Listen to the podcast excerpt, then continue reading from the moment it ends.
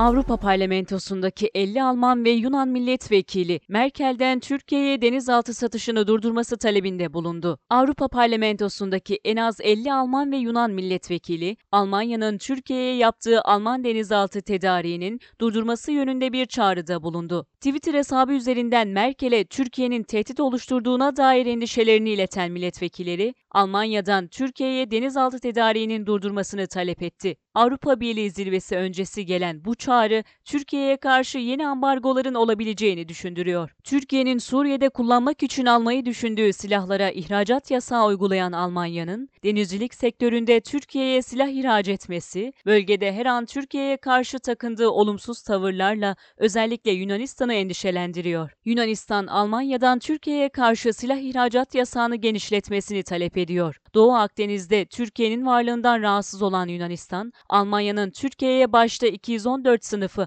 6 denizaltı olmak üzere savaş gemilerinin de satışını istemiyor. Fakat söz konusu denizaltıların montajı Alman Deniz Sistemleri şirketi ThyssenKrupp'ın da katılımıyla Türkiye'de yapılıyor.